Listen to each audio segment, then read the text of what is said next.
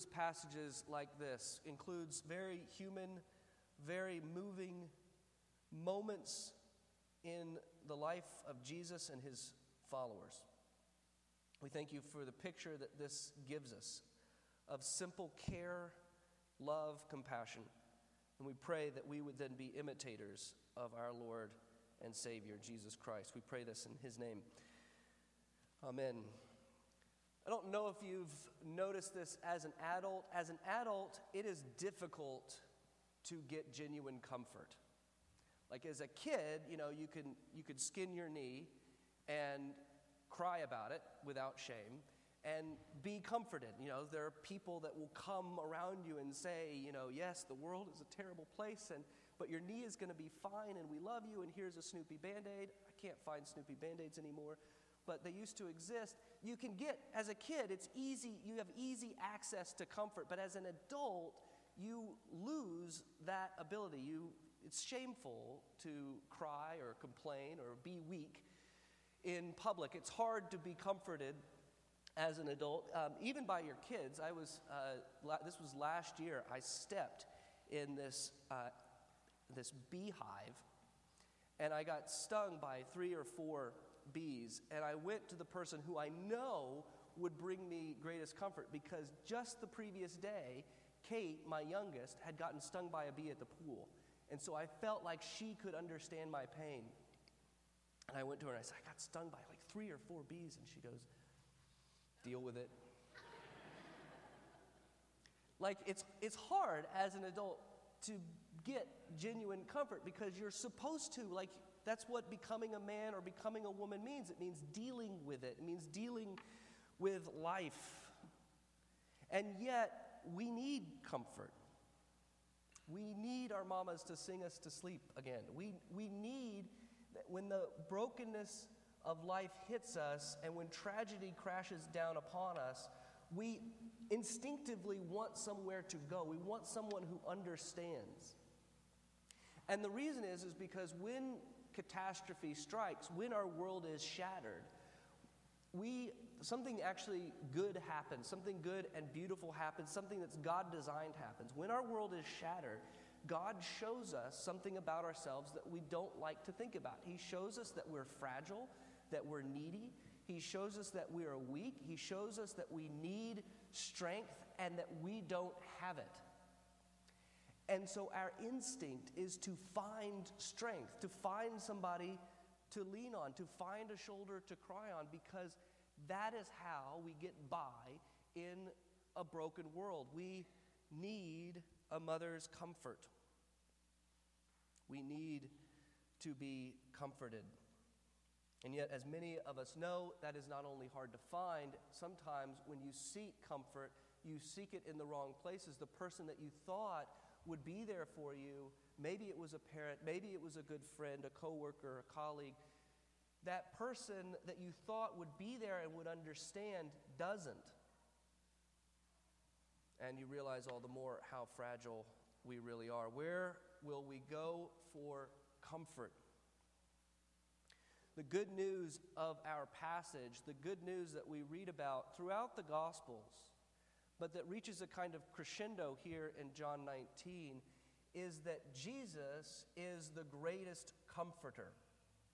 That Jesus brings the, a kind of comfort that you cannot receive in this world, that Jesus meets that need. In fact, we could talk about the entirety of what Jesus did as a kind of cosmic comforting. He is entering into the brokenness of the world, the uh, the fractured world in which we live, and he's entering into it, experiencing all of it for what it is, and then bringing the kind of comfort that only he can bring. That is what the ministry of Jesus Christ is about. And what's striking about this passage is that the comfort that is described here is twofold. Jesus is the one who brings us comfort, but notice that the comfort here, the comfort that is offered here, is twofold. On the one hand, Jesus is the one being comforted. And because Jesus is the one being comforted, Jesus is able to comfort. Let's consider both of those ideas this morning. First, we need to understand, and this is important to understand, even though it's going to sound a little bit counterintuitive perhaps at first, we need to understand that Jesus is the one who is comforted, that Jesus needs and receives comfort. Now, putting it that way might make some of uh, the true Presbyterians in the room squirm a little bit. What, what do we mean when we say when we say Jesus needs something? That should make us feel a little antsy, right? Because he is the one who upholds the world by the word of his power. How would such a one ever need anything? How do we describe things that Jesus needs? One of the things that happens as we rightly emphasize the divine nature of Jesus Christ, that he is fully God, one of the things that can happen when we do that, it's a good emphasis. We don't want to lose that emphasis. Jesus didn't become God, He is God from all time. Hebrews 1, John 1. He is God. But while emphasizing that, we don't want to re- miss the point that He's also fully man, that He enters fully into what it means to be a human being. That Jesus, then, as the God man, the person Christ, needs food. He needs an education. He needs to learn to read. He needs things. It's actually in the Gnostic Gospels where you find um, this kind of uh, otherworldly picture of Jesus Christ. So Jesus pops out and he's reading and talking and doing things. He's able to uh, build a carpentry table just straight uh, as a little baby infant. So it's in the Gnostic Gospels where we find stuff like that. Our faith our belief, our confession is that Jesus was a genuine human being and he lived as such. Jesus, therefore, experienced situations in which he had the common human experience of needing to be comforted. This is not intended to be complicated or high theology, it's just recognizing something that we sometimes forget. Jesus was in situations in which comfort was needed and hoped for. And Jesus, like us, sometimes receives that comfort and sometimes doesn't. So you remember uh, in the chapter before this one in John, Jesus goes up uh, to Gethsemane to pray, right?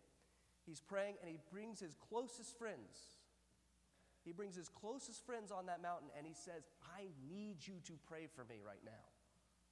I need you to be here. I need you to beseech the Lord on my behalf. I need you with me because I'm going to do something that's very hard. I'm going to be leaving this world. I'm going to be facing the wrath of my Father. I need you to pray with me. And they let him down.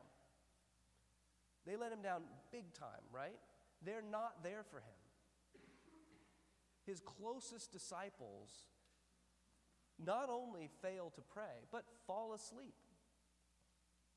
And then, as if to add insult to this very real injury, they leave him. So that when, when Jesus, at that moment when he needs them most, at that moment when support would be most helpful, as soon as Jesus forsakes the sword and accepts Roman imprisonment, as soon as that happens, it's as if a light goes off in the disciples' head and they realize that Jesus wasn't kidding when he said, I have to go and I have to die. And they don't want anything to do with that kind of Savior. Mark runs away. Peter denies Jesus three times. They leave him. Jesus needs comfort, and they're not there for. Jesus has that basic of human experiences of needing and not receiving the comfort desired. Our passage is in strike contrast to that. What we find in our passage is Jesus receiving comfort in something of an unexpected place. You, you need to know a little bit about how uh, the, the practice of crucifixion works in the ancient world to kind of get this. It is not at all obvious that Jesus would have friends and family around the cross. Crucifixion isn't, uh, to put it mildly, it's not like a wedding. It's not, a, it's not an event at which you come and participate, okay? It's not a last rites. It's not, the, uh, you know, it's not a hospital visit. This is, this is the kind of event that the Romans set up specifically to shame the, pe- the people around them, the people, the criminal or the rebel, and all that are around them. It's actually a dangerous thing to be a follower, a friend, or a family member at a crucifix. It's an easy way to identify who's next. It does seem, uh, if you consult some of the historical records, it does seem that uh, soldiers tend to look the other way when it came to family members. But the fact that they had to look the other way, the fact that they had to kind of pretend they're not there, is an indication itself of the danger, of the risk. So, Mary, Mary, and uh, the wife, uh, the sister of Mary, these women and John being there, being at the cross, and being so close is a big deal. It is not a sure thing. And what drives Mary there, what drives Mary, the mother of Jesus, to this place is clearly the love that she bears for her son. She is there in a terrible, terrifying, difficult moment, knowing the painful loss that she's about to experience. She is there in order to bring comfort, in order to support, in order to show solidarity. That's why these women are here. The disciples, doesn't appear that most of the disciples are here. But these women are here, and they are here to show solidarity. Jesus receives the comfort of his family in an unexpected place. This is good news, okay? We, the fact that Jesus receives this kind of comfort, the fact that Jesus needs comfort and that he receives it, first from his mother, and then, we need to make this point, and then from his heavenly Father. That the resurrection is this final comforting event. It is the moment in which God says, finally and completely and without any qualification, You are my Son in whom I am well pleased. Jesus is comforted in his resurrection from the dead. The fact that Jesus needs comfort and receives it is good news for us because it means he knows where the good comfort lies. It means he knows what he's doing. He is going to be the great comforter, and He understands it from the inside out. You can go to Him in expectation of receiving exactly what you need in your moment of trial because He has experienced these things. He knows what it's like not to receive comfort, and He knows what it's like to receive final, ultimate, perfect comfort from God Himself. Jesus then is comforted. But the real point here in this passage and uh, for us this morning is that Jesus comforts. Jesus is mothered, but Jesus also mothers, to put it that way. In fact, I was asked over the uh, youth retreat, one of the, we have a question and answer time uh, that's uh, kind of an ask anything time for the students, and one of the students asked, Why does the Bible always use male terms for God? Why does it exclusively talk about God uh, as a man, like as a father? And my first instinct was to say, Oh, it's because of this. But then I had to check myself because actually the premise isn't true, right? The Bible doesn't always speak about God the Father as a father. Um, in the passages throughout, spread throughout uh, this bulletin, God consistently and repeatedly refers to himself as a mother. So on the front of the bulletin, uh, Jesus tells Israel, I would gather you as a hen gathers her brood under her wings. In Isaiah 66, God says, Can a nursing mother forget its nursing child? Neither will I forget you. I will bring you, Isaiah 49, the promise of forgiveness. Uh, excuse me, that was, uh, that was the, uh, the previous one. I will give you the kind of comfort that only a mother can give, as one whom his mother comforts, verse 13. So I will comfort you, and you shall be comforted in Jerusalem. Why does the Bible use sometimes male, usually male, but sometimes female ways of describing God? Well, I think we can recognize, even in our own day, in which a lot of those social barriers have been torn down, that if you want comfort uh, and sympathy, it's usually a good idea to go to your mom first, right? Because dad might say, you know, buck up. There are, God is trying to teach us something about himself. He's trying to teach us that he's like a father, but he's also trying to teach us that he's like a mother, that he brings comfort in its time, that he is skilled at it, like a good mother is skilled at bringing comfort. For some of us, this, this might be language like this can be hard to hear. You know, if you grew up with a father who was abusive or a mother who was cold, and you hear language, you hear God describing himself as a father or a mother, that, that normal, that natural tendency to understand and to hear these things as good things that's kind of broken down. It's difficult to hear. And yet, even in those instances, we, we know what the ideal should be. We know what a good father, a good mother looks like. We understand it somewhat intuitively. And we can go to the Word and we can find Jesus, and Jesus' Heavenly Father offers us comfort. That's what Jesus does in our passage. In John 19, he sees his mother, appreciates her presence, and then brings her comfort. He takes care of her. And the immediate question is why? And of course, the obvious answer is because she's his mom. Jesus takes care, he has this extraordinary act of love, but at one level, we recognize that this is kind of an ordinary act of love. He is seeking to care for his mother in a particularly trying time.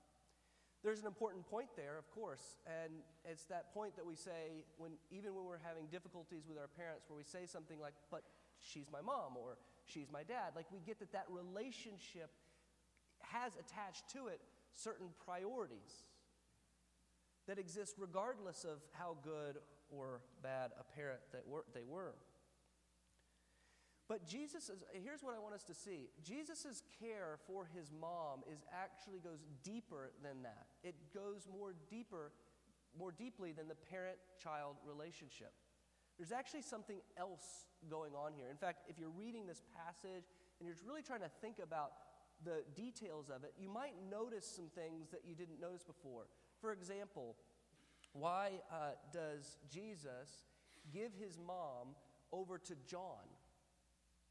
and not, say, Jude or James, Jesus' brothers. Jesus, the, the expectation from an Old Testament perspective is that when something like this happens, when the eldest is taking care of his mother, that she would go into the next eldest son's care. But that's not what happens. Why does Jesus not rely on James or Jude? Why does he call her woman and not mother? What's he trying to see? There are hints in this passage that there's something else going on here, that Jesus' care for his mother flows not just from the fact that she's his mother, but from some deeper and more fundamental principle. And it's actually been going on throughout the entire book of John. If you we don't get a lot about Mary in the Gospels. We get a little bit, and the little bit we get is really helpful and encouraging, but we don't get a lot. But if you trace what we do get, for example, in the book of John, what you'll find is as soon as Jesus enters into public ministry, his relationship with his mother gets sort of retooled a bit.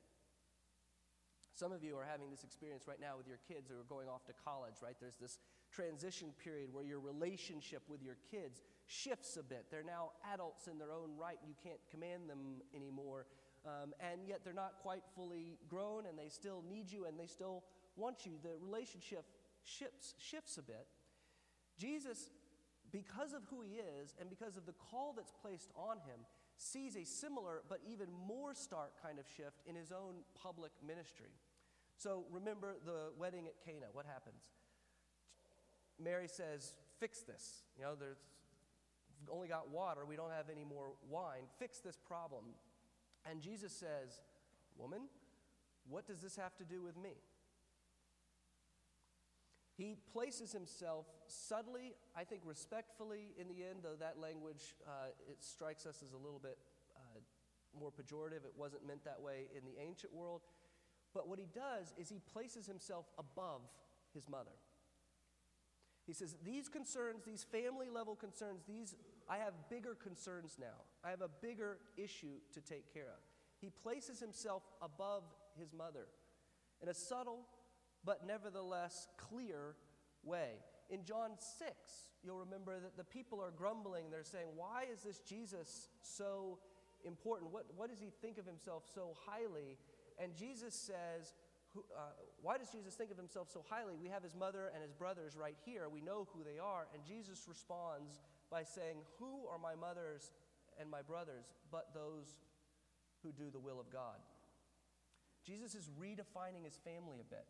He is establishing that his closest ties, that his most fundamental uh, caretaking unit, is not his immediate family, but his sheep.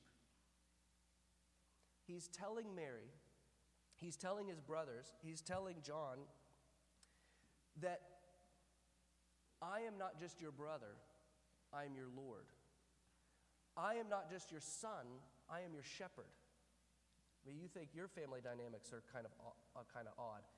He, imagine this to be Mary, to approach Jesus as your son and your Lord. And yet, it's precisely that, that dynamic that we see going on by Jesus on the cross. He is taking care of Mary, not just as a son, not just filial care, but he is taking care of her spiritually. We don't think at this point, Jesus' brothers believed in him, they had rejected him. And so, why John? Because John, cousin, by the way, is the closest believing relative who can take up the mantle. He is taking care, he is, he is showing extraordinary care for his mother, but he's taking care of her, not just her body, but her spirit, her soul. He's caring for her as a shepherd cares for his little lamb not just as a son cares for his mom. And it's that same care. See, it's at this point where we can look at the care that Jesus offers to Mary in her time of need. Jesus, who on the cross is suffering more pain and suffering than any have ever experienced because he is not only fe- feeling the physical pain, but the wrath of God to be poured out against him. Jesus, at this moment, when he is most needy, takes time to care for his mother. Why? Because she's his mom, but because she's a sheep, as are you. Jesus offers to us extraordinary levels of compassion, care, and comfort. And he asks from us only one thing to go to him and receive it. That's the gospel in a nutshell. Now, that's hard to do. It requires thinking of oneself as a little lamb, as an infant child. It requires hearing Jesus say, Bring the children unto me, and thinking, I'm going to. That's a difficult, humbling step to make. It requires us to admit our frailty. It requires us to admit that though we have stock accounts and we pay taxes and we have house, uh, a, a car that keeps us safe, and though we have done so much in our life, to make sure that we are not fragile, we are not like children. It requires us admitting that we are, in fact, and that we need the comfort that only Christ can bring. The call of this passage, young and old, is to humble ourselves that we might be comforted, to receive the comfort that only Jesus Christ can bring, to receive it by becoming like a child.